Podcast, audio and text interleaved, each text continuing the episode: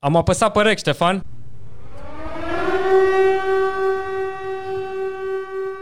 El e Ștefan Petrică. Salut, Dani! Eu sunt Dan Chivescu. Și în podcastul de astăzi, El este Ștefan Petrică.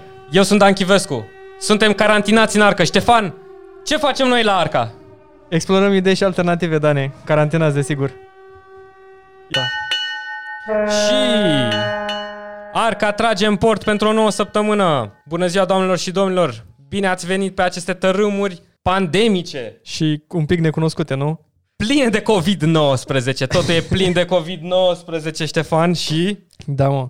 Deci mă gândeam acum la intro ăsta, știi că mă luase Cilu așa un pic pe, de, la, de la asta antiatomic. Și știi că prima chestie care mi-a venit în cap când s-a auzit de pandemie, mi-a venit uh, filmul ăla lui Will Smith prin 2007, era I Am Legend, știi?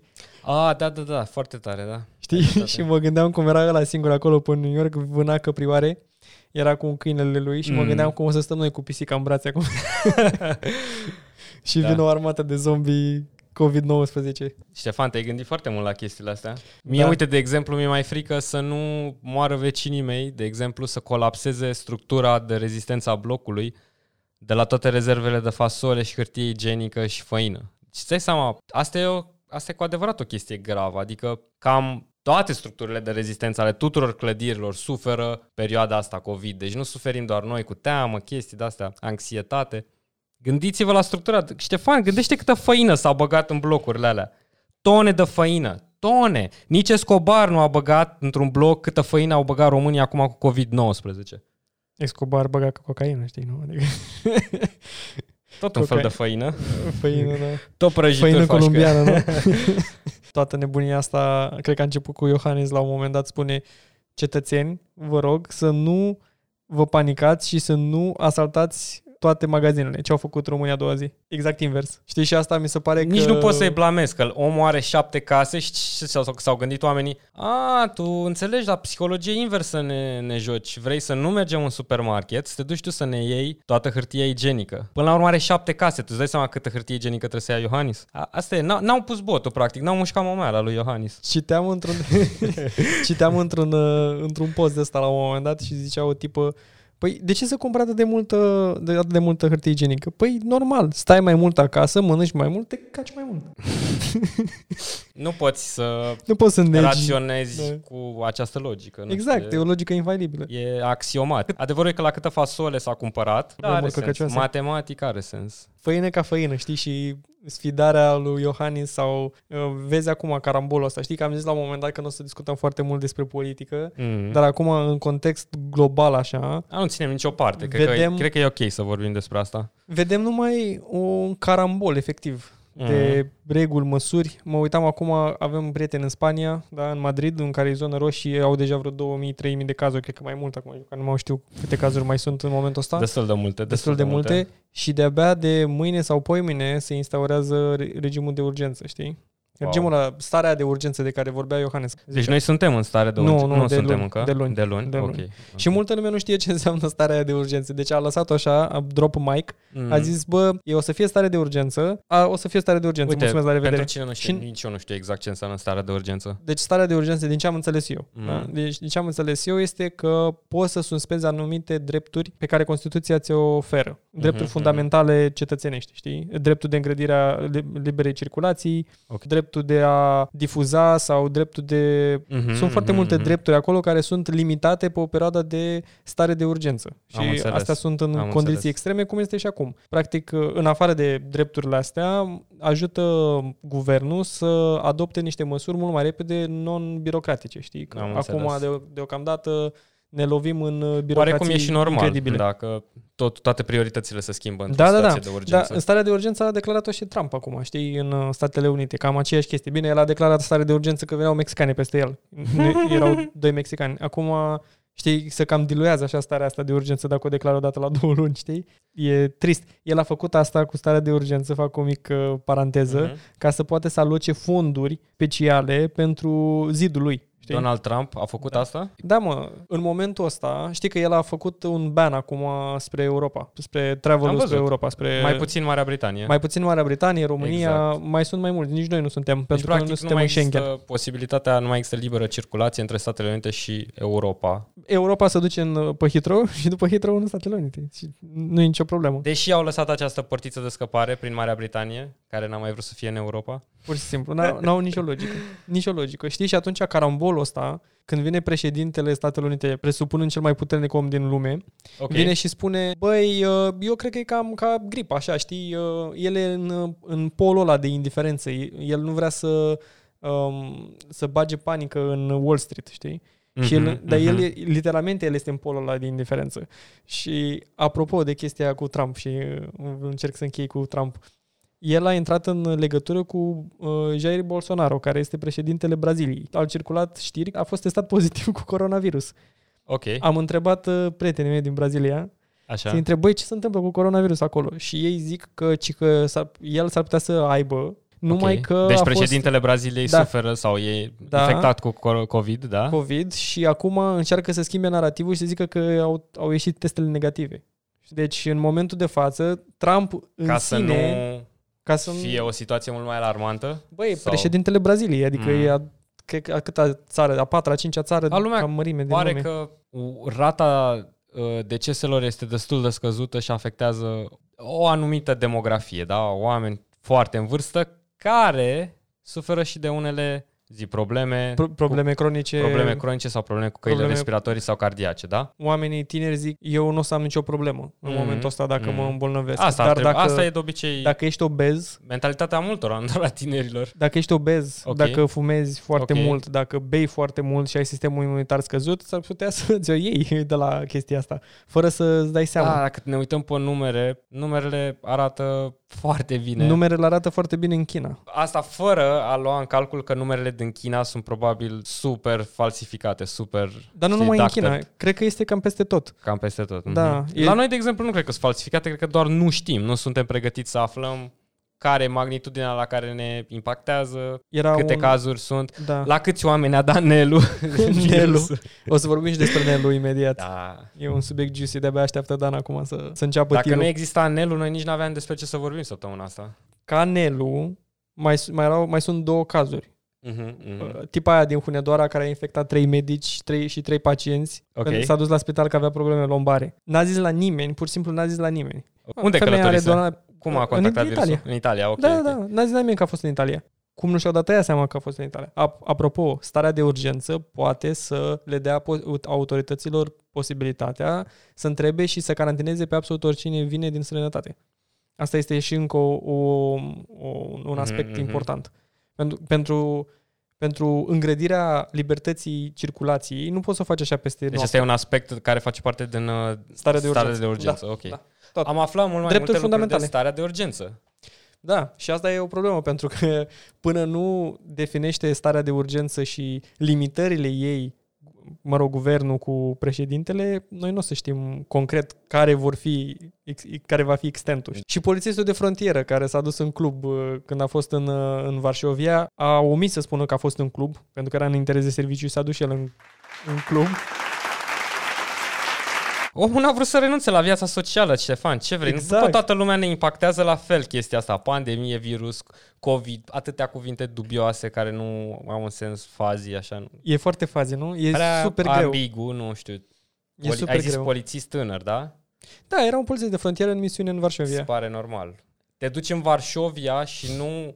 Deci, ca român, unde știi că există o popularitate aparte destinată femeilor ucrainience și poloneze, și el fiind, o să vedem că majoritatea oamenilor de care vorbim astăzi sunt pe o anumită, să zicem, pe un anumit segment social, da? Exact. da. Și Da, culmea, tot, tot polițist. Se tot pare o- normal. O, Polițist, cineva din, Varșovia, din, are uh, sens. din structurile statului, știi? Mm. Există câțiva funcționari ai statului care au devenit celebri în ultima săptămână pentru că prin ignoranța lor crasă, imensă, mamă, deci e, e de carte, de scenariu, mai ales Nelu. Nelu e de scenariu Hollywood. Da, e, E poate să fie un Hollywood. B-movie destul de bun. No, e, Ba da, mă. e Hollywood. Doar mărțișoarele alea la ADP la 120 de oameni, Ștefan. Da, da, da. În fine, vorbim de Nelu mai încolo. Asta zic. uh, Senatorul PNL. sunt o grămadă de oameni din structuri publice, da, care ar trebui să aibă interesul cetățeanului, paradoxal. Ei ar trebui să înțeleagă mai bine ca mine și ca tine ce înseamnă responsabilitatea, ce înseamnă o situație de urgență, ce înseamnă să călătorești în țări care au problema asta cu COVID, da, unde deja erau caran- persoane în carantină, erau ca o grămadă de cazuri. Sunt două categorii de oameni și niciunul in the middle, așa, în mijloc.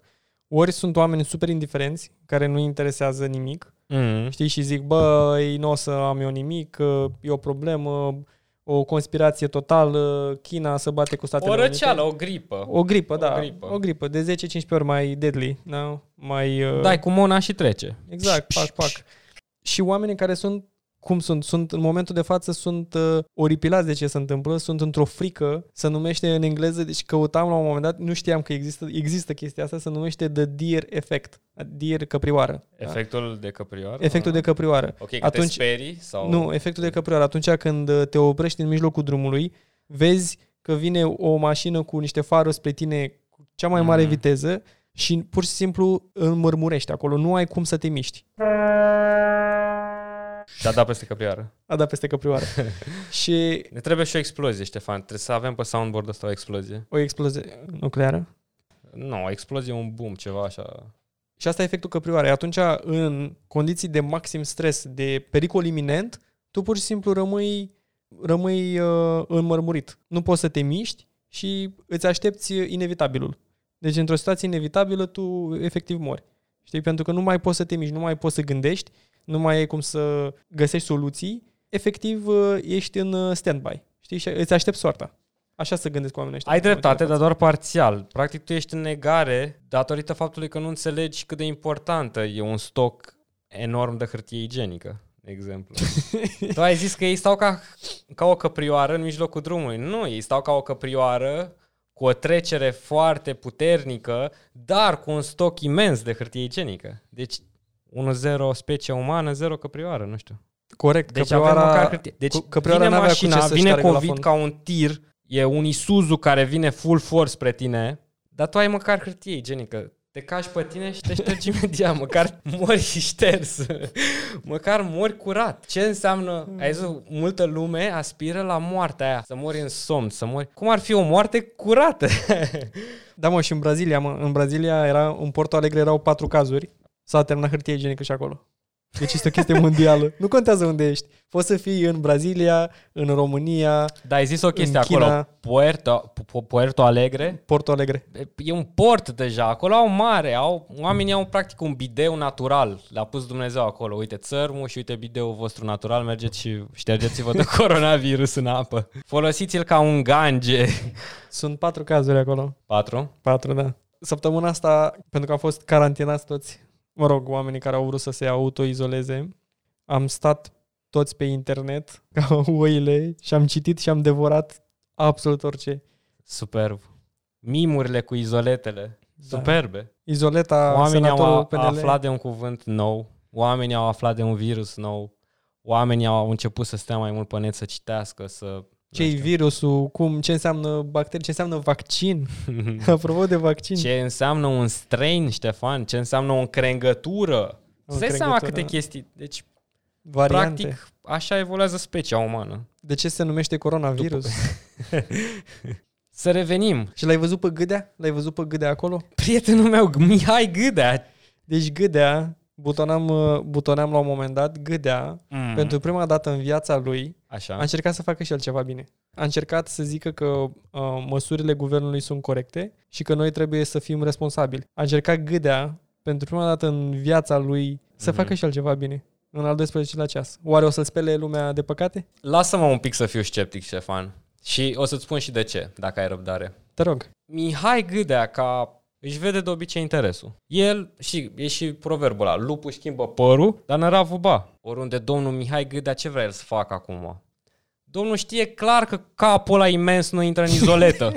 Doar faptul că el știe cât de vulnerabil e în situația asta. Deci trebuie doar ca un idiot, să zicem Mircea Badea, că e, deci el n-are probabil mai atât de aproape. mulți idioți în jurul lui. Unul mai mare care Mircea Badea nu există. Deci un idiot Mircea Badea ia COVID îți dă ție, da? Pe oriunde Mircea Badea e fit, e suplu, el se vindecă singur de la corona. El singur, practic corona pleacă din el când vede ce găsește acolo. Dar în tine, Mihăiță, pe capul ăla nu intră în izoletă. Practic, acum cred că Raid Arafat ar și trebui să comande o izoletă specială pentru el. Dude, e Eu credeam, foarte că, eu, complicat. cre- eu credeam că te duci pe partea cealaltă, că nu o să mai aibă audiență. Cine mă?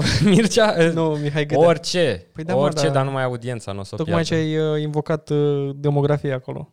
Care de... A, demografia care... Ascultă Se duce și se ușor- uită la Antena 3. Ah, ok. Nu nici știu, nici cred, nu că, vreau să mă duc cred prea... că e el mai panicat decât prea adânc. audiența lui. De jurnalistul Mi- Mihai Gâdea a Mhm. anunțat în această seară, probabil acum două seri, de fapt că are un breaking news pe care îl face să plângă cu privire la femeia din Hunedoara de care menționam, care a infectat alte șase persoane COVID-19 și acum, ca să tragă fake news cât mai puternic, a infectat și patru spitale. Cât Că femeia sentimentalism. s-a dus peste tot. Pe Mihai Gâdea a, a putut să plângă datorită femeii Ah, Eu te aici, direct din exclusiv. Hunedoara. Da. Asta cred Dar că- cum de te-ai gândit tu tocmai la Mihai Gâdea? Că mă jur că nu vreau să vorbim despre Mihai Gâdea. Da, Da, mă. e un non-factor. Ce, n-are- ce vreau nu să știu spun ce- este că m, toată lumea în momentul de față și să fac un pic uh, throwback așa la fake news și Mhm. discuțiile pe care le-am avut până acum, oamenii încearcă să-și ia mai, mult, uh, mai multe știri în momentul de față după internet decât după televizor. Toate canalele de TV au încercat să aibă aceeași mesaj, să panicheze un pic populația, da, ca să intre morcovul în ei, dar în același timp să, să aibă un mesaj destul de clar asupra, asupra oamenilor care sunt acolo. Și au fost două mesaje care am văzut cel mai mult. Unu, spălați-vă pe mâini și aveți grijă de igiena voastră și doi, nu mai fiți tupeiști, da? Tupeul românesc. Mai multe, mai multe canale Mhm. vorbind despre tupeul românesc și cum români care treceau prin 10 țări să ajungă în România, schimbau, făceau tactică, n-am, n-ai văzut niciodată atât, de- atât de inventivi să ajungă în România înapoi. Da? Pentru că nu vreau să-i prindă, să-i prindă problema. În loc să ambasadele da. și consulatele să aibă și ele un, un rol să-i aducă într-un mod organizat, nu să te duci ca badea cârțan și să Ambasada găsești. cui? A României? Da, facă și asta? consulat. Păi, dacă Să- ai un milion, ai un milion în Să aibă uh, în Spania, vedere o demografie de cât a zis? De un aflux de 40-50 de mii de oameni care au intrat în țară? Pentru că nu, ai, nu au încredere în autoritățile Mm. românești. Da, mă, și TV-ul, TV-ul a încercat totuși să facă chestia asta, să aibă un mesaj, să zicem, cât de cât unitar, pe cât pot să le aibă, știi, culori politice Mhm, și așa mai mhm, departe. mhm. Pe internet este vestul sălbatic. Pur și simplu să aruncă atât de multe știri false, Fake news. Atât de multe minciuni, pur și simplu, știi, îți vine să vomiți. Deci, Acum e cel mai profitabil fake news. de la Dacă vitamina te uiți, C până la, nu știu, deci mi-aruncau pe YouTube, intram numai în incognito ca să văd ce e trending, da? da, da. Acum să îmbogățesc cei mai mulți oameni. Oamenii de-abia așteptau virusul ăsta. La dă românului o provocare, un challenge de ăsta, să vezi cum se descurcă. Era, deci numai, dacă să o luăm așa, după OLX, unde era plin de chestii la suprapreț, da? Da. S-au cumpărat tot în supermarket să le S-a cumpărat toată Mona Dude, acum. Azi ca dimineața să le asta vândă vedeam. cu 10 lei mai mult. Asta este, asta e afacerea. 2 dolari în plus. Ei cu 10, vinzi cu 12. Asta e. Asta e. Până la urmă, asta e, asta e business, știi? Dar când îl faci în situația asta Bișniță. de urgență, Știi? spune multe și Feeling-ul despre tine. bișnițar, Sp- așa. Dar știi ce, despre ce spune mai multe? Spune mai multe despre oamenii care îi susțin, care cumpără de la ei. Da. Spune mai multe... Voi sunteți fix oamenii datorită cărora nu se schimbă țara. Adică e ca și cum ai un hoț pe scara blocului de bicle, de biciclete și tu nu doar că nu te duci și îl denunți, deși știi că rulează Cumperi de la 100 el. bicle, tu cumperi de la el, exact. Că e mai ieftin cu 10 lei. Ne merităm soarta. Eu nu am cum să fiu supărat pe omul care vinde la suprapreț. Pentru că Nu am are cum. clienți, da. Pentru că ăla este un businessman, e un afacerist. Da, așa să fac. Dacă cineva zice că a, ăsta e speculă sau e... Nu, cam ăsta e capitalismul, nu? Atunci Păi, nu știu, întoarce-te la eu- capitalul lui Marx și du-te E cu un plus capitalism, valoare adăugată fii în atent, nașpa. e un, mie mi se pare că e un capitalism ridicol. Adică Este ridicol, sim, simțul da. ăla de bișniță care nu are nicio logică. Ca orice chestie pe care o face omul, da? Și business-ul este o direct uh, prelungire a caracterului său. Dacă noi, noi suntem penibili ca oameni, suntem, foarte mulți sunt și nu o să schimbe niciodată. Așa au fost și pe uh, vremea lui, nu știu, lui Pitagora, așa au fost și pe vremea lui Isaac Newton, așa o să fie și pe vremea stră-stră nepoților noștri, da? Mereu o să fie Oamenii mai smart, oamenii mai proști, oamenii mai manipulați, oamenii mai panicați. E de, și business-ul e normal care și gunoaiele astea, care acum se văd cel mai bine, pentru că acum ei știu să facă profit doar din situații de astea. Când, le e om, când e omului la ananghe, când e omului greu, atunci vine și ia pielea după tine. Oamenii ăștia au făcut asta toată viața, nu poți să le dai în cap, știi? Sau mai erau, uite, mai era o chestie, mulți oameni se plângeau de faptul că foarte multe business-uri mici o să se închidă, da? Da, da. Păi, nu știu, eu cunosc o grămadă de business-uri de-astea sau cunosc o grămadă de contexte de genul ăsta. Oamenii oricum nu plăteau taxe, deci... Adică cumva virusul ăsta vine și curăță foarte, foarte într-un mult. fel, într-un fel, chiar dacă nu plăteau taxe, a, plăteau niște oameni și oamenii aia generau consum. și Înțeleg noi aveam ce o vrei să societate zici. bazată pe Înțeleg consum. ce vrei să zici, dar din nou, v- lumea să plânge de țară, de sistem, de condiții medicale, de cum e tratată chestia cu corona. Nu poți să te uiți la efecte, la cauzele astea de aici de jos mici și să nu înțelegi cum te impactează acolo unde contează. Corect, corect, corect. Adică eu asta vreau să zic deja. Corect. Nu, nu poți să zici, a, dar fac asta. Nu. Da. A, a, a furat, dar a și dat, știi? Da. Nu putem să A avem furat, acum dar a și dat, exact. Mamă, mamă, ce mentalitatea mă doare, asta. Deci mă doare nu, sufletul când aud asta. Exact, mă doare cel mai tare și pe mine când văd asta. Încep să plâng ca gâdea. Mm-hmm. Iar gâdea, la, pune mamă, să-l punem mult pe ecran, să apară cu fruntea aia minunată. Hai mă să-l punem aici. Deci fii atent, asta mi se pare că e o trecere foarte bună. Vreau să aduc, să aduc un, într-un subiect de discuție despre gândirea exponențială și gândirea la, liniară. Sună un pic uh, pomposus, Iluminează-ne, Ștefan, sună bine. Vrea, Sună chiar sunt bine. curios să dar să e o, e o ne gândire explici destul asta. de simplă. Adică gândirea liniară înseamnă că te gândești numai la primul grad de impact. da? Mhm, mhm. Și hai să începem cu un exemplu simplu. Mergi pe stradă cu mașina, ai intri, te uiți pe telefon, da? Încerci să suni uh, prietena și intri cu mașina în, într-o bordură și îți uh, avariezi mașina. Corect. În momentul ăla te gândești ce o să întâmple. M-am stricat mașina, trebuie să mă duc să o repar. Cam acolo se oprește toată lumea, știi? Mhm, Se mhm. oprește în sensul de, băi, mi-am stricat mașina, trebuie să o repar. Trebuie să o repar, da. Dar nu, nu te gândești, de fapt, și la celelalte 2, 3, 4 grade, cum ar fi dacă ai copii, cum mai duci copiii la școală? Mhm, Asta e mhm. una. Anul viitor, cât de mult o să-ți crească casco, costurile de casco? Care sunt oamenii care sunt dependi- dependenți de tine, de mașină? Depinde și ce faci. Corect. Toate corect, astea da. sunt, asta e un exemplu super clar Implicații pentru toată foarte lumea. Multe, se ramifică problema. Acesta este efectul de care și care va fi după aia, dacă tu trebuie să plătești după aia, cât o să-ți iei din uh, din venitul tău lunar să poți să plătești sau, mă rog, dacă trebuie să faci cu o plată, în fine, depinde Mhm. ce deal ai tu acolo, da? Așa se întâmplă și cu coronavirus. Asta este gândirea lineară, da? Corect. Gândirea exponențială este să te gândești un pic în, în, uh, în viitor. Da? Să te Mhm. uh-huh. gândești și asta este o chestie pe care foarte, foarte mulți ingineri, programatori, oameni tehnici în principiu se gândesc pentru că au ramificații destul de mari în munca lor și este o gândire cât de cât tehnică, știi? Nu este o gândire lineară normală. Este Mhm. uh-huh. normal să întâmple și la facultate și la școală, mai ales pe partea de matematică, ești programat să te gândești exponențial la efectele problemelor. Sunt de acord, da. Și în momentul de față, S-au încurajat măcar să și o se încurajează, faci chestia da, asta. tot în finanțe, în știință, Mhm. știi, te Deci gândești ăsta e la un toate... trend global. Da. Da. Și eu am auzit de ceva vreme și în corporații, da? Deci Exact. e un trend global care e tot împins. Pentru că e normal, na. Trebuie să evoluăm. Nu o să evoluăm decât dacă trecem de la liniar la exponențial, da? Exact, exact. Să amplificăm totul. Nu este foarte, foarte natural pentru oameni să, să gândească exponențial, Mhm. numai că în ziua de astăzi cam tot se duce spre direcția respectivă. Adică liniară înseamnă, uite, cel mai bun exemplu e gândirea umană. Foarte mulți Gândirea umană, da, evident. Apar foarte mulți oameni și acum îi punem pe ei pe pauză un pic, merge și uitați-vă la COVID. Dacă sunt foarte mulți, mă, mă, mă obosesc, care vin și zic că "A, eu sunt multitasking, eu fac 15 chestii odată. Da, și le faci pe toate foarte prost. exact. Gândirea umană este una liniară, nu te poți focusa decât la o singură chestie cu adevărat. Da? Cu partea creierului care contează. Dacă mai ai și alte chestii care se întâmplă în background, da, e normal. Da? E normal. Și Să, să termin cu ideea liniară. Oamenii care, și de obicei cei mai indiferenți, știi cum e Trump, Uh-huh. Trump gândește super liniar, știi? El vede în momentul de față, el compara, și asta este alt exemplu, el compara cifrele unei uh, gripe anuale, că sunt nu știu câte sute de mii de oameni care sunt infectați și nu știu mor 40 de mii, cu cifrele de la coronavirus în ultimele luni. Știi? El compară orizonturi temporale diferite și spune că, a, păi asta nu e la fel de nasoală ca Și, și mai și dă fake news mm-hmm. el Mhm. singur, știi? În fine, să Da, încheiem vezi? cu Trump. Asta e o nuanță foarte fină. Vezi, sunt totuși niște sarsuri, niște încrengături similare. Are, adică el a plecat de la o chestie care... Adică ai putea să zici chestiile astea două se ramifică din aceeași uh, virus, aceeași bacterie, da? Și el a mers pe chestia asta și a extrapolat spre ce vrea el să zică. A de fapt. extrapolat aiurea fără să știe despre ce vorbește. Eu cred că știa exact despre ce vorbește. Fiind Cred că președintele Statelor Unite, E știi? politician, nu știu, ăsta e Da. jocul.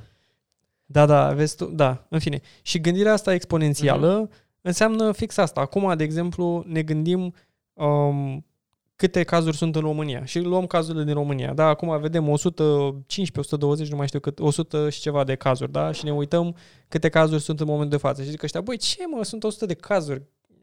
Să fim serioși, știi? Da. Dar în momentul de față, vedem acum că în fiecare săptămână sunt mii de cazuri și dacă acum le spunem oamenilor că în două luni vor fi milioane de oameni care vor fi infectați, sunt toți lăsați mască și nu mm. Mm. poate să înțeleagă de ce. Matematică. Primul, primul grad Da. de înțelegere, de gândire este să te speli pe mâini, să poți să faci ceva care Mhm. să fii folositor. Mhm, mhm, Înțelegi? Și oamenii nu înțeleg de ce trebuie să stea acasă, Da, da.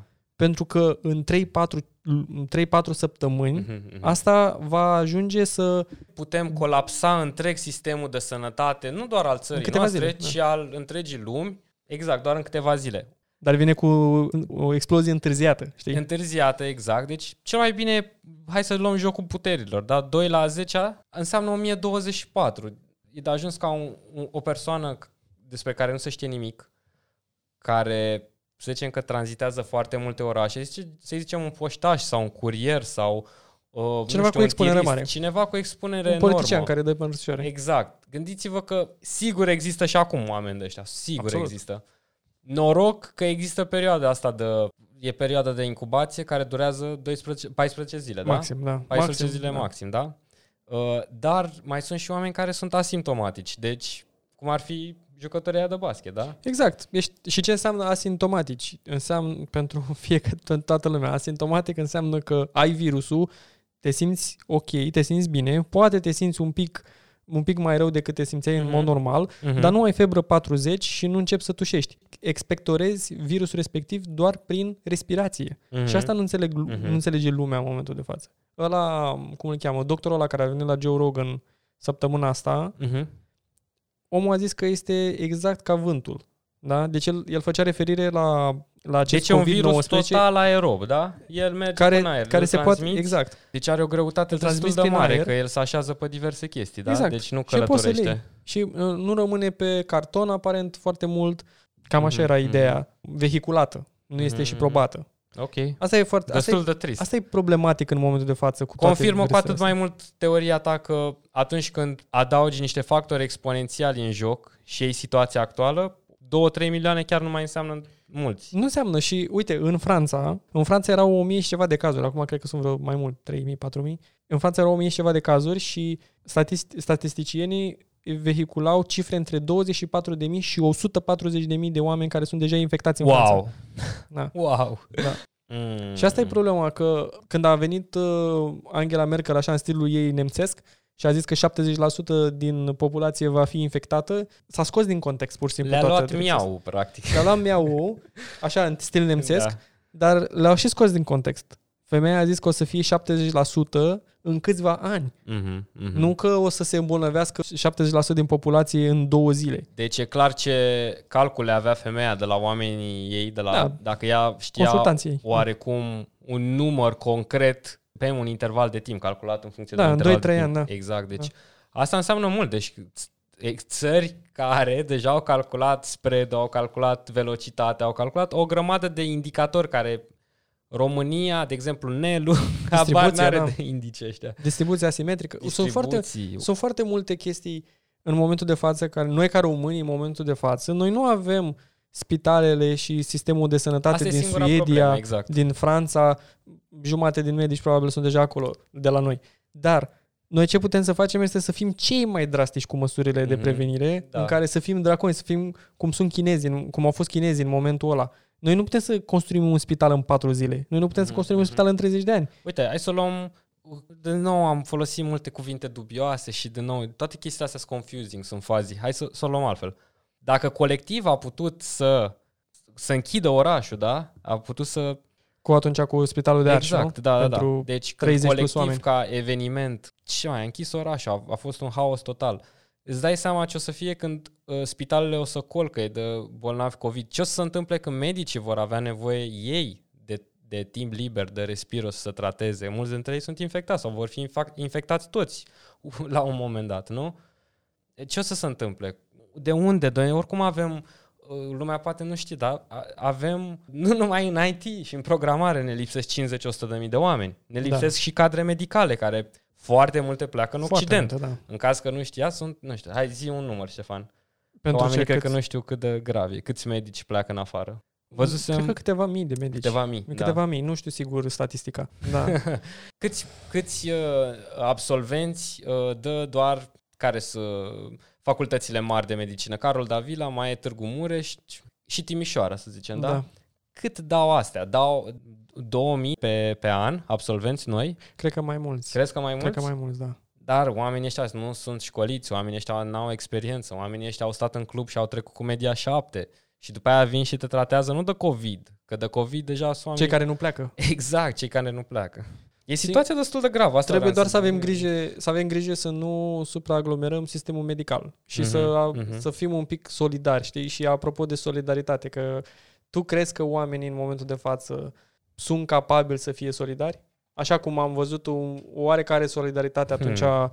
în februarie 2017 când am ieșit toți și am început să dăm cu lanterne împotriva lui la OUG 13 să Dude, zicem oamenii sunt solidari. la Uite, Dacă, Revoluție. dacă te uiți, uite, aveai bulevardul acolo în față, e gol. Sunt trei mașini. Uite, trece mereu 41 în fața apartamentului. Gol! Dar asta e în București. Da, da, cam peste tot se E întâmplă. peste tot? Da. Singurul loc de adunare generală probabil este supermarketul.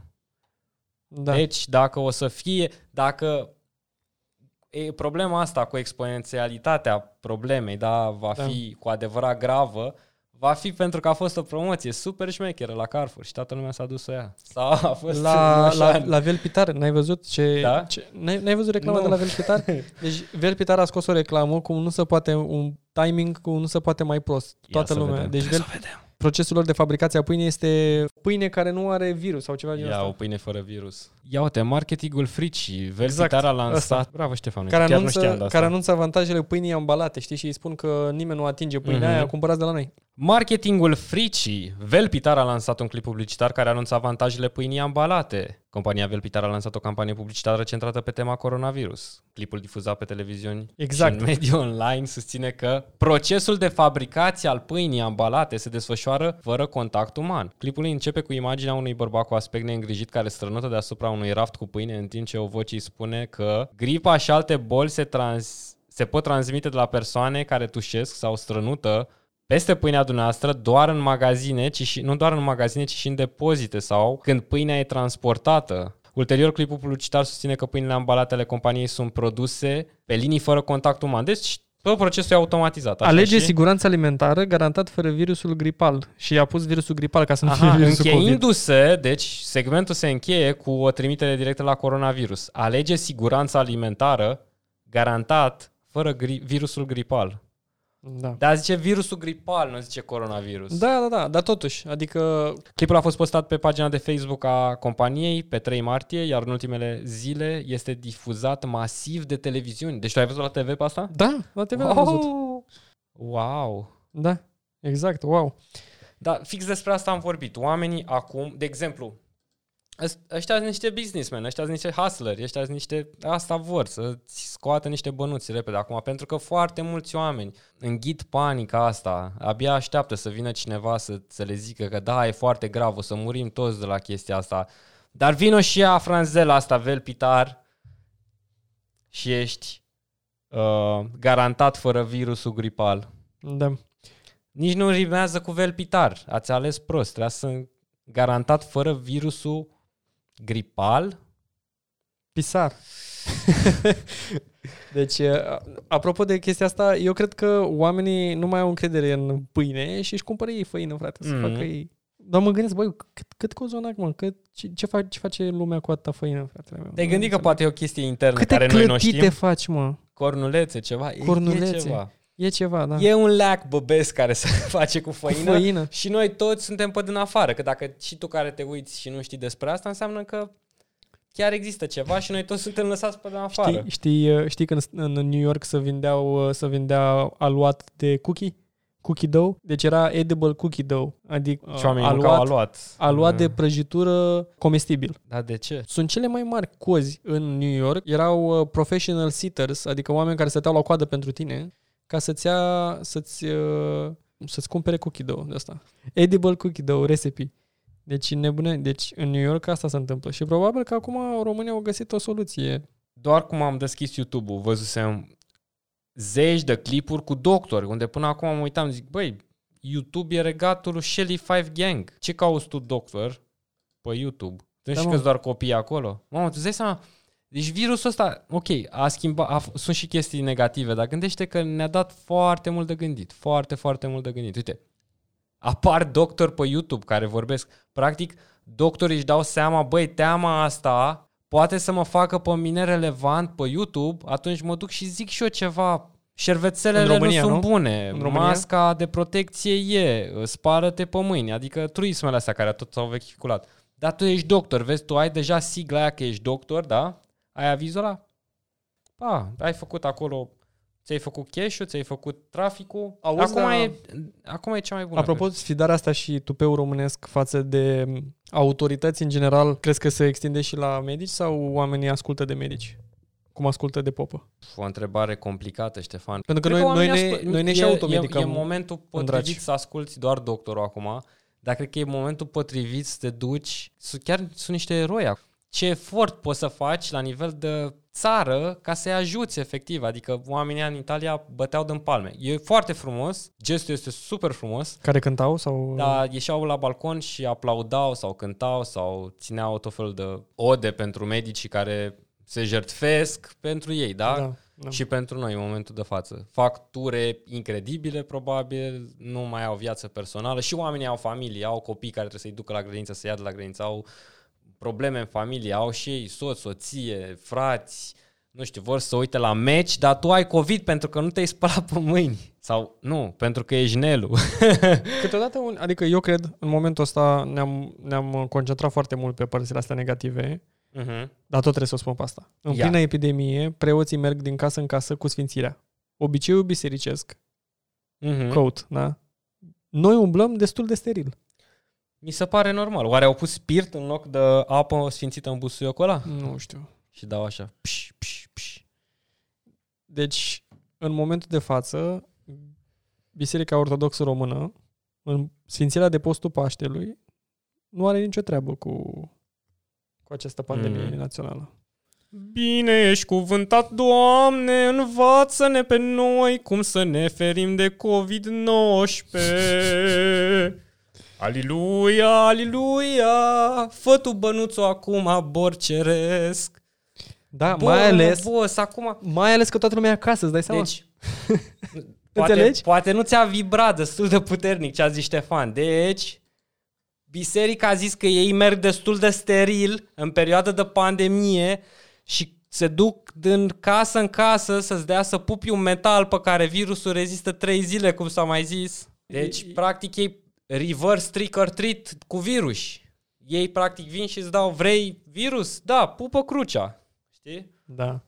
Adică e, e fix asta, este, este invers, uh, co- e colindu invers. Doar că ei vin cu colindu și în loc de covrigi îți aduc virus. Înțelegi ce vreau să zic? da. Înțelegi, Ștefan? E, este, Deci e asta noaptea e, minții, mă. Oamenii ăștia au un, au, au un trafic enorm. Oamenii ăștia văd o grămadă de oameni. Fix oamenii care trec pe la o grămadă de oameni, nu vrei să-i vezi în perioada asta, da?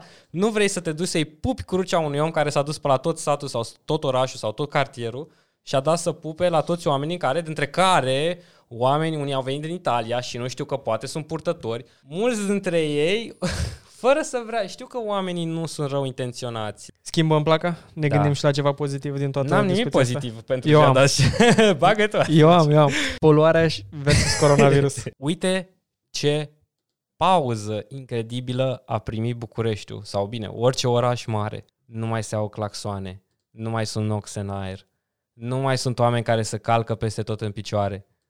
Poți să ieși la alergat liniștit, peste tot. Wow! Da. E curat, e...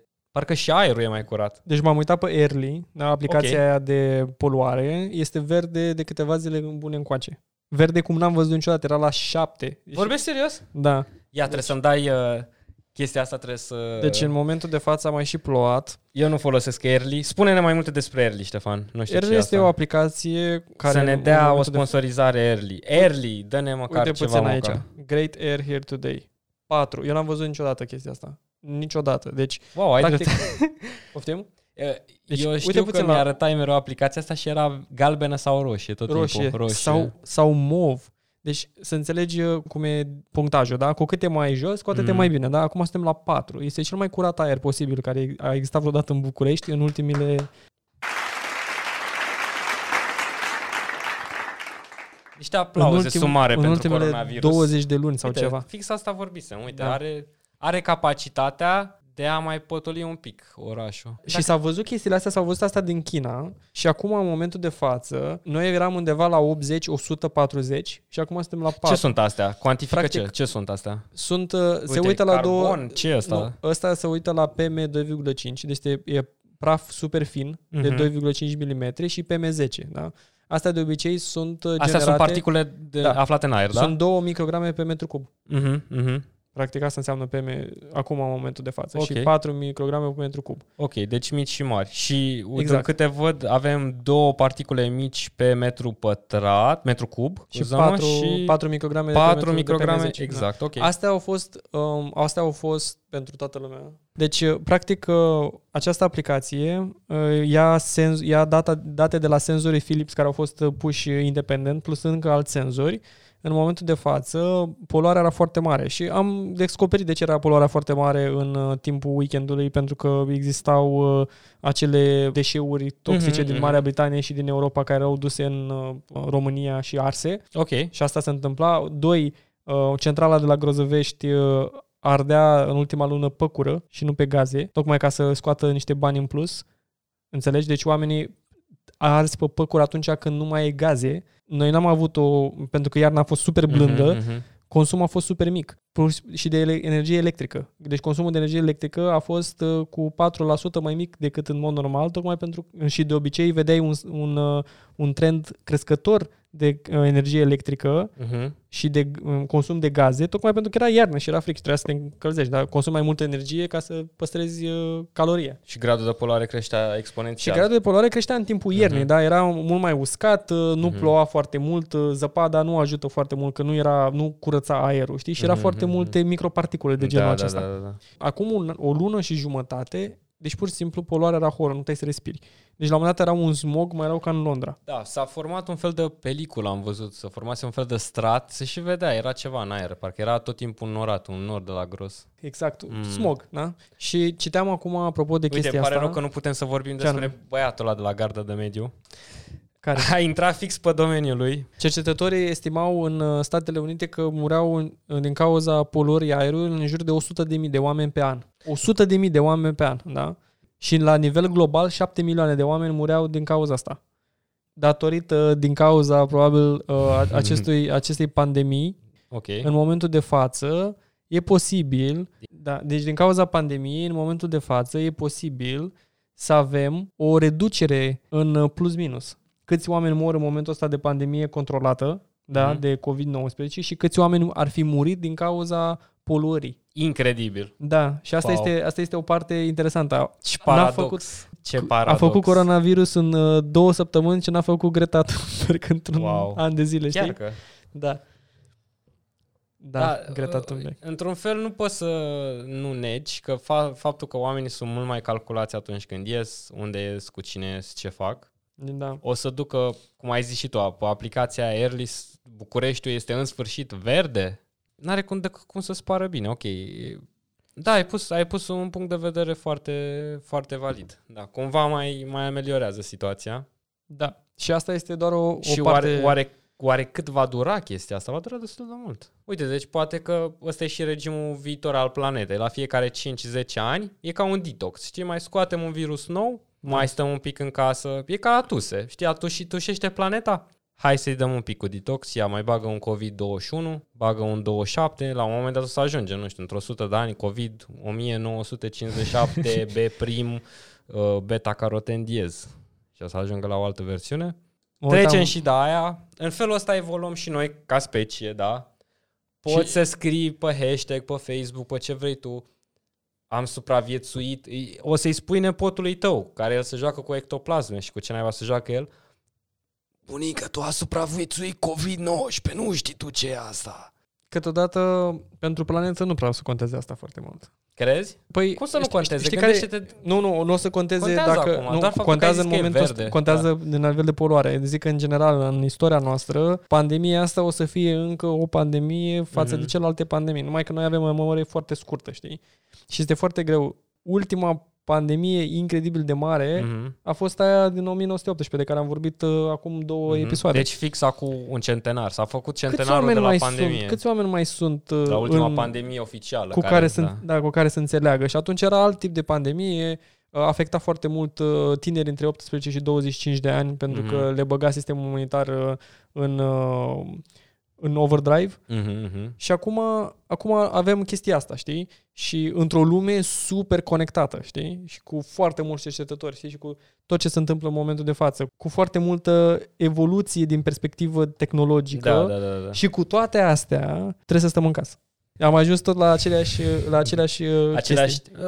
ăsta până la urmă este cel mai... Până la urmă suntem atât de mulți oameni încât e atât de simplu. Și avem, numai că suntem foarte mulți oameni, există o pânză socială atât de bine dezvoltată în ultima vreme, fiecare oră sau jumătate de oră sau două, trei ore din viața ta îți sunt destinate să le petreci cu sau pentru cineva și de cele mai multe ori deci trebuie să fii undeva, de, la ori la antrenament de fotbal, ori la sală, ori te duci la o prezentare, ori te duci, nu știu, te duci la dansuri, te duci, orice ai face, te duci cu niște oameni, da? Da. De drept dovadă, izolarea e cea mai bună metodă, da? Și izolarea asta nu o să putem să o Oprești facem. spread-ul. De, și chestia este că, realistic vorbind, Să izolarea nu o să, oprești răspândirea, nu o să da? putem să facem izolare continuă. Nu putem să stăm șase luni în casă toată lumea să oprească uh, chestia asta. Noi trebuie în momentul ăsta să avem sacădări de izolare. Mhm, mhm. Cred eu, în momentul ăsta o să avem perioade de izolare. De exemplu, lucrezi acum două săptămâni, mai oprești un pic virusul când începe să revină iar. iar Am înțeles. Înțelegi? Pentru că altfel n-ai cum. E interesant, deci Ștefan deja se gândește la un fel de... El vrea să amplifice procesul ca să imunizeze mai mulți oameni sau ce vrei tu? Să, Nu. Să găsești cât Ca mai... să... Să găsești sweet spot-ul de cât de mulți oameni pot fi nu Deci în știu, momentul de față noi, tratați noi de ne izolăm. sistem Da, sau- noi ne izolăm în momentul de Mhm, față, da? mhm, Acum avem 123 de cazuri în România, probabil real o să avem câteva mii. Mhm, Oamenii ăia la un moment dat o să se vindece, da? Da, da, da. Oamenii ăia o să ducă la serviciu. Două, după două, trei săptămâni, poate până la sfârșitul lunii sau până în aprilie, până în sărbătorile pascale, poate starea de urgență o să țină mai mult o lună, Mhm. o să ne ducem iar la serviciu. Corect. După aia, iar o să stăm o săptămână, două, să oprim spread-ul, da? E vorba doar de phasing, deci sunt, o să fie Da, niște da, da. faze, Înțeleg ce vrei să zici. cred, cred că vor fi niște faze în momentul ăsta, Fără doar și poate. pe care Sigur. noi o să trebuiască să le urmărim și să ascultăm ce vor autoritățile să pună un plan, să putem, ce, ce să facem? Să nu se ducă, cazurile să nu aibă o pantă abruptă, Mhm. să aibă o pantă cât mai lină, încât să poată fi asimilată de populație și de sistemul Corect, nostru corect. medical. Mhm, mhm. Așa ca sistemul nostru medical să poată să trateze cele mai grave 15% cazuri. Da? Pentru că 80-85% din oameni or să aibă condiții ok, care se pot trata, ca orice gripă. Până Corect. vine, până vine un uh, tratament antiviral, până vine un vaccin și așa mai departe. De asta, asta este singurul mod. Și unde, am, unde s-a observat chestia asta? În Corea și în Japonia. Mă uitam în Corea de Sud pe numerele lor. Au 8.000 de cazuri Mhm. și 75 de morți. Iranul are 12.000 de Pe cazuri și principiu- 600. Pe principiul ăsta stă mai bine, adică noi avem, bine, nu pot să compar cu Corea, dar pentru Europa nu avem niciun deces, ceea ce este ok. Felicitări doctorilor. Și în Hai, momentul stai- ăsta stai un încă... pic să- Deci, în- înțelegi? Și în Germania la fel. Și în Germania la fel. Sunt 4.000 de cazuri și 9 morți. Mhm, mhm. Bine, dar în Germania își pune toată greutatea lor de înțelegere a autorităților de obediență, că și Mhm. ce- ce au în comun Corea de Sud, Japonia, Germania? Tehnica, disciplină. Disciplina? Disciplină, Mhm. exact despre ce vorbeam atunci, disciplină. Urmăritul unui pas, unui plan concret, Mhm, mhm. în care autoritățile nu fac carambol când, uh, când pun la punct un plan. Și oamenii înțeleg și au o înțelegere, o, o datorie civică. Uite, o de a să face dau un chestia asta. exemplu. Te rog. Pentru că ai vorbit de gândire exponențială. O gândire exponențială a avut și domnul Nelu Lupu. Nelu. Pentru că tu Am mi-ai ajuns la zis, Nelu. Tu ai comparat niște popoare, ai comparat, ai comparat acolo niște popoare cu o istorie incredibilă. Exact. Cu, da, așa că avem și noi uh, vârfurile noastre de lancie. Așteaptă un pic. Îmi demontezi acum tot ce Pe am zis. numele său, Nelu Lupu, fost comisar, șef de poliție, născut în 1959. Da? Un om în etate, da? spre 60 de ani sau 55, da? Sau nu, 60 de ani, dar la 55 de ani, în urma unui scandal de corupție, parcă n-are toată lumea măcar un scandal de corupție. Adică terminați-vă cu asta, toată lumea are măcar unul. Dacă nu ai unul, ești, dacă nu ai măcar unul, ești fraier. Dar pent, a, f- a avut și bun simț după ce a fost prins cu un scandal de corupție, s-a pensionat omul. Cu o pensie specială de 150 de milioane, da? Nu cred, 15.000 nu cred. de lei. Nu cred. Stai, boss, ți-am zis că este un scenariu de film Hollywood. Deci, oricine s-ar uita, dacă te uiți la asta, citește scurta poveste lui Nelu Lupu, po- aventurile acestui Nils Horgerson, uh, pensionar în Israel, cu Fifi. o, să, o să aflăm și de Fifi. Ștefan, deci Nu cu ACA, nu? eu nu credeam. Gândește-te, mai activa când ai vorbit că popoarele alea au o gândire exponențială, dar mai exponențial decât domnul Nelu n-a gândit nimeni. Pentru că nimeni nu s-a dus cu amanta în Israel, da? Și la întoarcere, nu numai că a mințit faptul sau a ascuns faptul că a călătorit într-o țară, da, care era carantinată și avea avize de d- don't fly, da, da Travel ban, da. Travel ban, exact. Travel ban, nu te duce acolo, da?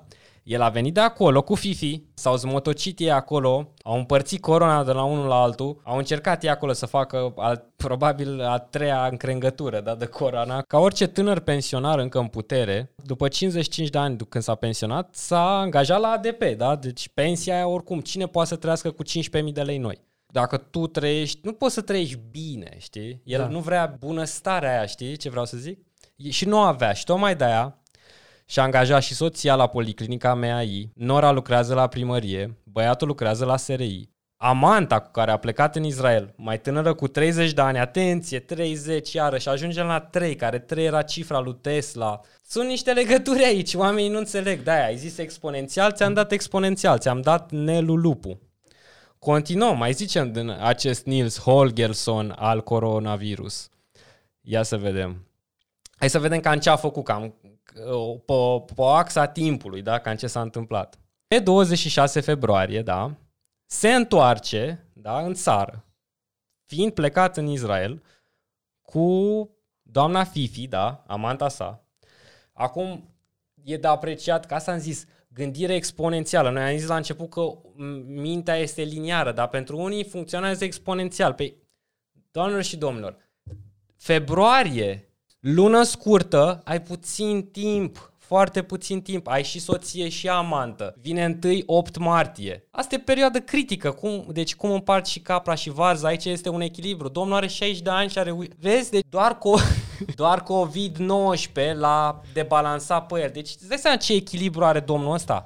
150 de milioane pensie, uh, și-a aranjat toată familia, Da. toată familia, deci amantă la 60 de ani, deci încă e în foarte mare putere, călătorește avid după experiențe noi. Israel, țara sfântă, unde să-ți duci mai bine jumătatea? Cum să-i spui mai mult amantei tale că este cea mai semnificativă a doua jumătate a ta? Dacă nu plătești pe Dacă Marea nu o Moartă. duci exact în Israel, în țara sfântă, Ștefan. Da. Continuăm. Se întoarce pe 26 februarie. Pe 2 martie, Nelu împarte mărțișoare la ADP sector 4. În clădire se aflau 120 de oameni, Ștefan. Asta e o gândire exponențială. El s-a gândit, cum pot să dau COVID-ul ăsta greu lucrat cu Fifi? Mărțișoare. Dacă asta nu e o gândire exponențială, e o prostie exponențială, poate. Prostia poate să fie și ea Inconștiență exponențială. exponențială. E o prostie sau o inconștiență exponențială, dar în același timp are componenta de exponențialitate? Da. O are. Hai să continuăm. Bărbatul pe 3 martie merge la spital, dar nu rămâne internat. Da. Mai avea mult de mai avea multă treabă domnul Nelu. 4 martie, pacientul 17, da, cum este catalogat domnul Nelu, deci erau doar 17 victime până când să introducă cuvântul exponențial, domnul Nelu, în schemă, să dau 120 de mărțișoare covidate, maxim. Aveau COVID și pe jnurulețul ăla. Bărbatul merge la spital, deci, dar nu rămâne internat. 4 martie. Pacientul 17, deci numele de cod Se pentru duce la Nelu, muncă, nu? merge la muncă. Se duce la ADP la muncă. Nu s-a simțit bine, dar s-a întors la muncă. 5 martie, Ba, o parcare, ba, iar se simte prost, parcă îl gena ceva de la tot Israelul ăla, poate cervicala, poate L-a luat cu undeva. burta. Ceva s-a întâmplat pentru că se internează la spitalul Dimitrie Gerota, da, cu simptome de enterocolită. Deci Da. nu era corona, mai avea el ceva. 9 martie. Medicii fac teste suplimentare și se stabilește că Neluțu este purtător COVID-19. Deci de pe 26 februarie până pe 9 martie, Neluțu a tot împărțit COVID, N- Neluțu fiind o persoană publică, da, cu o viață socială foarte Activă. activă da. Hai să vedem ce se întâmplă după 9 martie, da? Da. După mai sunt chestii care se întâmplă. 10 martie. Fiul pacientului, ofițer în cadru serii, testează pozitiv cu COVID. 11 martie. Femeie de 43 de ani, medic gastroenterolog, este primul cadru medical infectat cu COVID de către el. 11 martie. Femeia care l-a consultat de întrocolită. Exact. Uh, 11 martie, președintele Societății Române de Microbiologie, Alexandru Rafila, anunță că domnul Nelu și-a infectat până și nora însărcinată care, muncește la primăria primărie. capitalei. Îți dai, seama, îți dai seama ce era pe fire atunci? Gabi Firea a zis, nu mai avem locuri în carantină. A zis, asta Am este băgat în toată familie primăria." mare. Am băgat toată primăria în carantină, nu mai avem locuri, vă rog frumos. Aoleu. Dar nu, Da. s-a, ter- nu s-a terminat, nu, e, ți-am zis că e de film de Hollywood. 11 martie, continuăm, șoferul pacientului, 17, nume de cod. COVID-19, pacient 17, ăsta e film. Șoferul Asta e- pacientului uite, avea v-am șofer? Dat, v-am dat poveste. Avea șofer? Avea șofer. Tu, dar are 150 de milioane pensie și mai făcea, asta era doar ciubucul, mai făcea și în Ah, ADP da, și mă, de da. șmecherii. Îți dai seama câte parcări a făcut asta acum pe trotuare? Pe poți să te duci cu amanta în Israel când tu știi bine că mai ai noră, soție. Deci avea un neam foarte mare. Oare- Poate voi nu știți, dar 1-8 martie e săptămâna neagră băr- pentru bărbat, pentru buzunarul bărbatului, pentru portofelului, da? Da. Nu și pentru domnul Nelu, nu și pentru el, în niciun caz. Domnul Nelu este știe. un, cum zic americanii, este un player. N-a îmbătrânit degeaba. A învățat jocul, a învățat schemele, avea mișcările și uite așa, exponențialitatea lui a dat cor- COVID și mai departe. Hai să vedem. 11 martie, continuăm. Bă, 11 martie se pare că e... E ziua practic, lui. Da. Practic au explodat toate bomboanele care le-a dat el cu COVID. Pam, atunci au...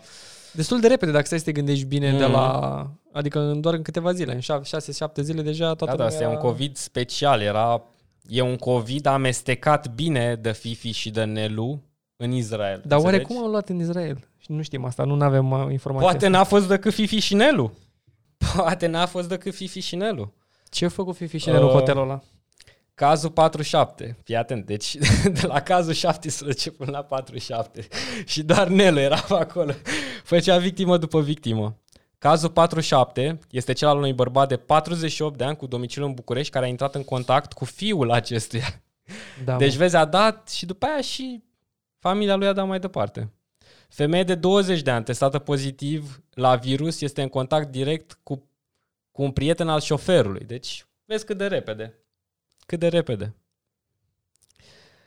Da, cam asta este povestea Dane. domnului Nelu. Acum ai- aș vrea să vorbim un Dane, pic Dane despre asta. câți, câți Nelu, oare câți de Nelu avem în momentul de față? Avem și hai să nu ne foarte gândim mulți la Nelu. câți, cât de Nelu, a.k.a. Nelu player, cât a.k.a. Nelu purtător de COVID. Avem în momentul de față Fix de a.k.a. asta ți- pacientul fix 1, de pacientul... asta ți-am dat Doi. exemplu. Pentru că este foarte mulți oameni care o să fie purtători și o să răspândească masiv, ori să fie în necunoștință de cauză. Ok, Exact.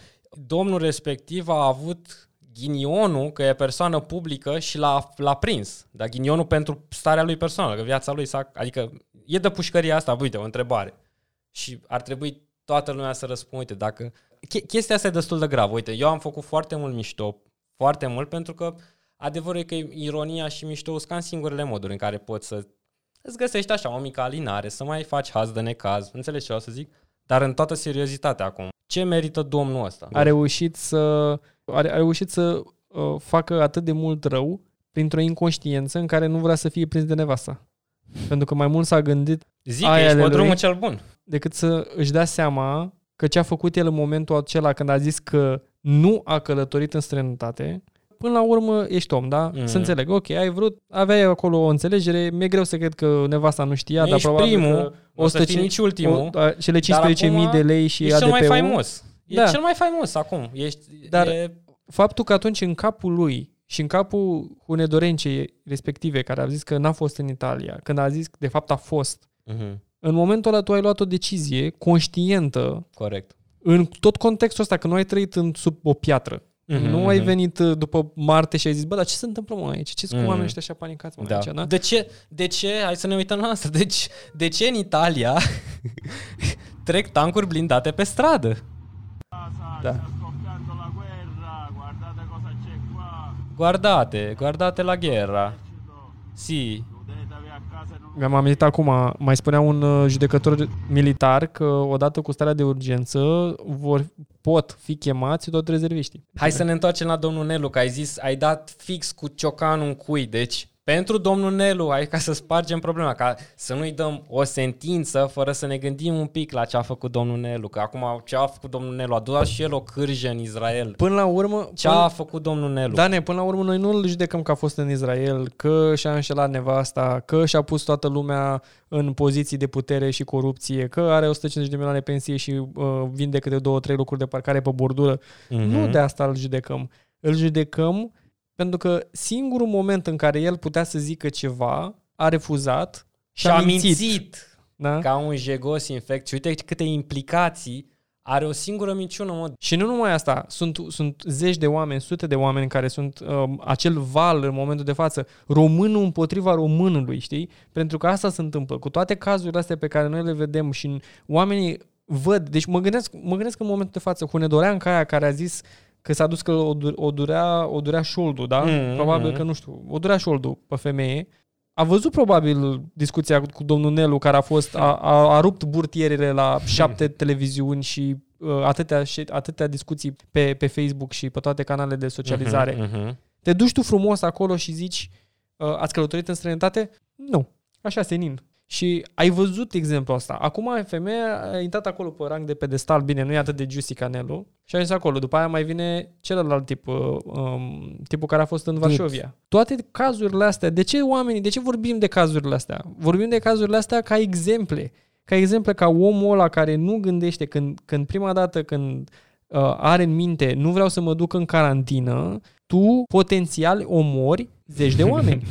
nu omori la exact Adevărat, linii, adevărat. gândire liniară, nu omori pe omul care e lângă tine sau nu omori pe nevastă ta sau pe soțul tău, nu? Dar omori al, al 30-lea om pe care l-ai infectat tu, care era probabil bunicul cuiva, care era probabil tatăl sau mama cuiva. Era cetățeanul român pe care tu l-ai omorât prin inconștiența ta. Lui Nelu nu-i pasă, domne, ce nu înțelegi? Nu cred că deja... Pentru deja că el a pus, nu putem să el mai a pus mai fim mare nepăsători. între Exact. El a pus mai mare între află lumea că mi înșel nevasta sau infectez o țară întreagă cu un virus pe care nici măcar nu știm să-l contenim încă. Da. Sau nu despre Da. care nu știm prea multe. Că totuși e un virus foarte nou.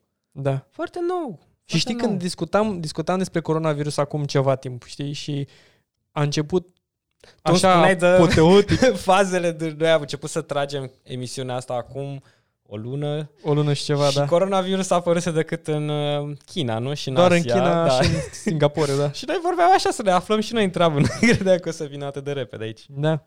Și a venit repede și era o pandemie și să gând, era discuția respectivă și acum hai să ne întoarcem un pic la tot la România și am văzut uh, am văzut un titlu de ăsta, o, un titlu de ăsta de, de ziar în care spunea Românul împotriva românului, în care oamenii acum zic diaspora, stai acasă. Stai acolo de unde ai venit, Mm. că atunci, știi, și devine, devine acel hate în momentul Uite, de față. Chiar m-a deranjat. M-a deranjat fix hate-ul, gen, sunt zi cu frumosul să stea acolo. Erau numai mesaje de-astea agresive, gen cât Agresive, de proști mă. sunteți, cât de căcat sunteți. Dar proști și de căcat mai erau când veneau și aduceau banul lună de lună? Da. Când pompau în economia țării? Când voi stăteați pe ajutoare sociale și aia stăteau și munceau acolo? Când au plecat de aici din jegul ăsta? Asta, deci tonul parcă a fost și, că asta a fost și manipulare. Păi de-aia o să și vină PSD-ul omul împotriva iară. tuturor, înțelegi? Pentru că, exact, ne-a făcut pe toți ca țară să-i vedem ca un dușman, oriunde oamenii, ăia- mamă, deci Și trebuie să fii... rahatul ăla de Cătălin Rădulescu, îl știi pe Cătălin Da, Rădulescu? da, A zis, păcate. a, văz, a zis acolo pe Facebook, I'm back, atunci când voi, uh, voi strigați ciuma roșie, ăsta instigă. Ăsta, lui ăsta trebuie, lui ăsta Asta e îi trebuie mo- dosar exact, penal. Trebuie dosar penal, da. Dar nu o să facă nimeni asta. Uite, o să vedem, de-aia am și zis, cât timp nu-l penalizezi pe Nelu până nu îi dai măcar acolo un pic de mititica. Știi cum? Un an, știi cum la, la șalele lui tocite în Israel? Păi nu-i mai face față lui Fifi după o lună la mititica, un an la mititica. Îl rezolvă una. Nu crezi că, îl rezolvă? Cred că Fifi o să, se, o să se distanțeze de el pentru că e mult prea hot acum în momentul ăsta și nu în partea cea bună de hot.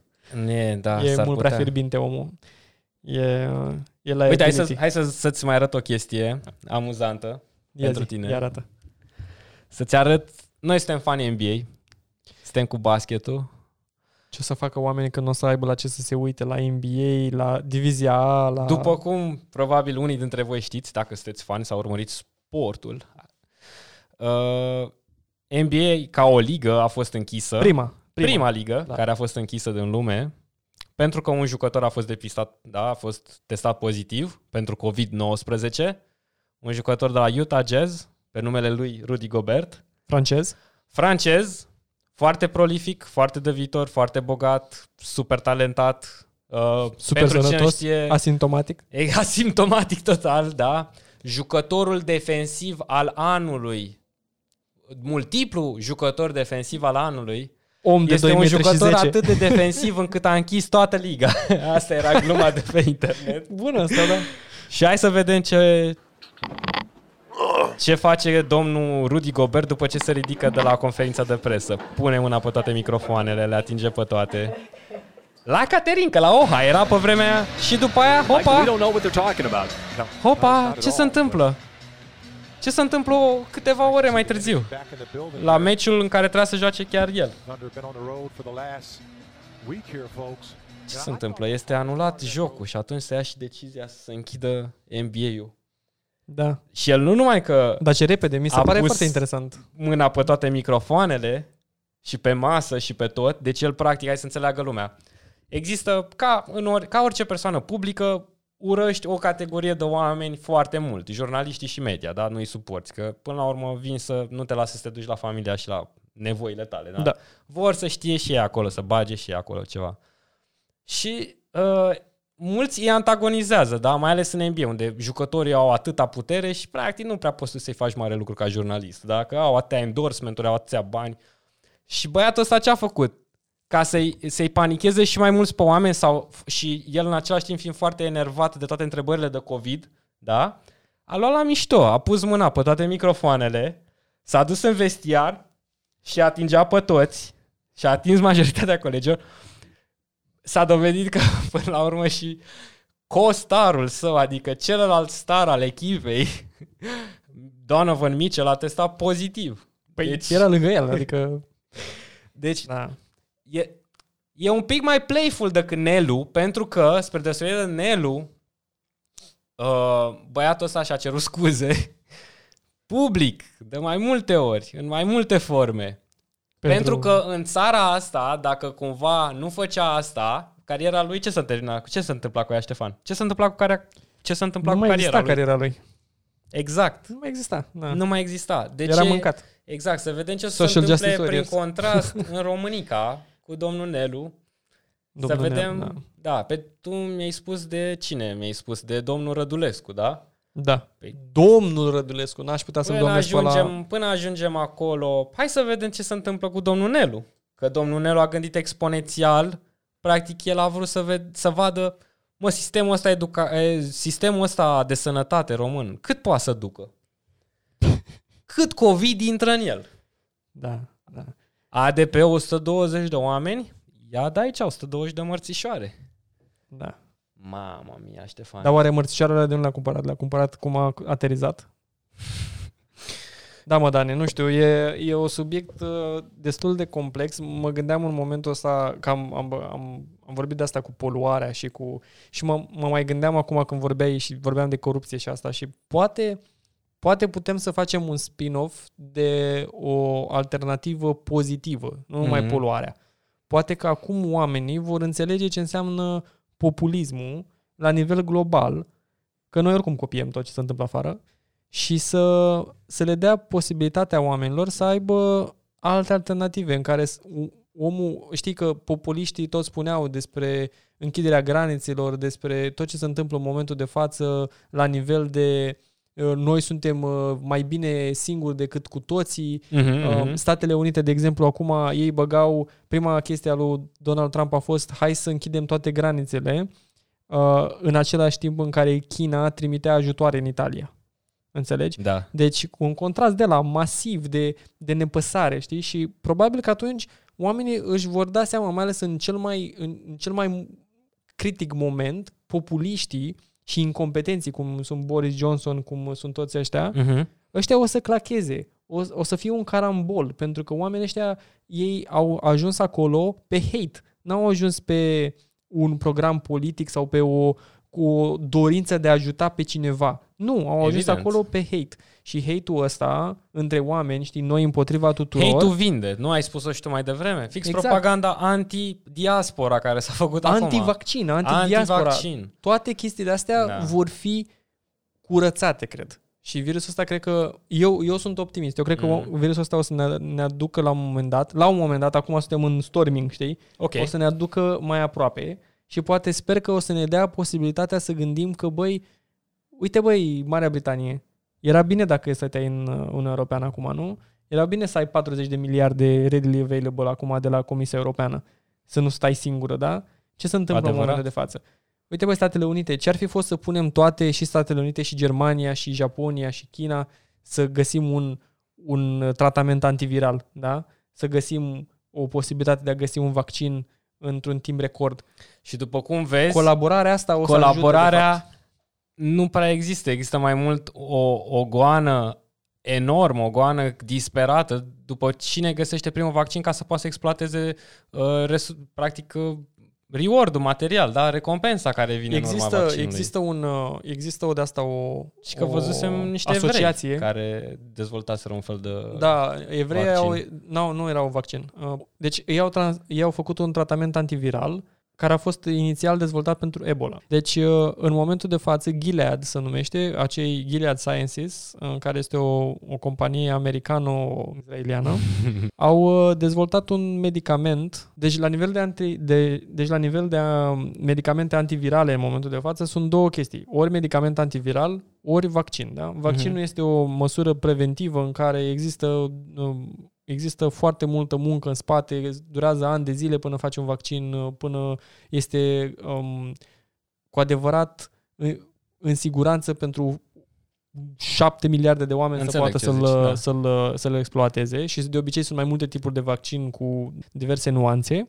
Tratamentele antivirale sunt niște tratamente în care dezactivează, orice tratament Da, antiviral da. dezactivează virusul. Asta Tu este mi-ai zis că ăsta diferența. era de fapt un cocktail de mai multe vitamine și uh, sau ce era? Nu, sunt niște chestii proteice. În fine. Ah, ok, ok, deci ok. che- Am înțeles. ăsta a fost făcut special pentru Ebola, nu a reușit. Uh-huh. Deci tratamentul de fapt a fost o problemă pentru că a afectat ficatul, tractul intestinal, erau niște side effects, Mhm. mm-hmm. niște efecte secundare super nasoale. Ok, deci vine și cu o grămadă de contraindicații medicamentul ăsta sau... Na, Remdesivir se numește, da. experienced nausea, vomiting, rectal bleeding, Wow, e clar. Hai să ne oprim elevated acolo. liver enzyme, da? Bun, deci uh, La nu e sângerele chiar anale trebuie să te oprești, clar. Deci nu e chiar așa de ușor de, de ingurgitat. Asta este, asta este un tratament antiviral și cu siguranță tratamentul antivirale pot veni mult mai devreme față de un vaccin. un vaccin de obicei dura în jur de 5 către 10 ani de, de cercetare, de uh, studii clinice pe o populație mai mică, după aia pe o populație și mai mare și mai mare și după aia pe studii clinice în paralel cu diverse tipuri de, per- de persoane, Mhm. să-ți dai seama care este cel mai bun tratament uh, uh, împotriva, cel mai bun vaccin. Dacă o să avem un vaccin în 18 luni, va fi recordul mondial nemai văzut până acum. Și presiunea guvernelor în momentul de față într-un astfel de pandemie este super, super mare. Mhm, mhm. Mă gândeam oare să dăm, uh, să dăm chifteaua săptămânii? Și că dacă tot vorbim de... Când, Unde e când- chifteaua? Care e chifteaua? Uite, asta e chifteaua, Ștefan. Să vedem cine, în acest nou segment Arca, cine ia... Bine, o să se numească la galere la un moment dat, poate. Dar hai să vedem cine ia chifteaua săptămânii. Deci, candidații, hai să vedem. Rudy Gobert, Așa. domnul care atinge toate microfoanele din lume. Nelu, Nelu Lupu, da? Acest Nils Horgerson al coronavirus. Poate? Uh, Hune Doranca? Doranca, care a venit din Italia. Cătălin Rădulescu? Sunt o să-i așa punem pe amândoi. în același honorable loc. mentions. Poate ia și Cătălin Rădulescu ceva în sfârșit. El mereu Dacă și-a- nu bătaie, măcar să ia COVID, să stea acasă, să tacă, să stea în carantină. Îți dai seama, mă, că asta e soluția pentru politicianul prost. Îi dai știi- COVID, stă acasă. Știi care e problema? Că nu stau acasă. Asta e stau problema. acasă? Asta e problema cu senatorul la PNL care a refuzat izoleta. Nu stau acasă, sunt, oamenii sunt tembeli. Poate avea aceeași problemă cu Gâdea. Da. Chifteaua e by far câștigată de Nelu, Dane. Atât de frumos e. Nelu, iei chifteaua, îmi pare rău. Și până la urmă, Dane, așa în încheiere, ce sfat le dai românilor? Spălați-vă pe mâini, a zis-o Shelly, a zis-o Dorian Popa, deci deja poate să zic oricine. Spălați-vă pe mâini, Spălați-vă pe mâini. nu o să ajute cu mare lucru sau, nu știu, Să nu mai asaltați magazinele pentru făină și hârtie igienică, pentru că va fi făină și hârtie igienică pentru și mâine. că Ștefan rămâne mereu fără hârtie igienică fasole. Va fi făină și mâine, Da. hârtie igienică și poimine. Nu o să rămânem fără aceste alimente. Cum v-am spus, stați calmi, stați acasă, ascultați arca.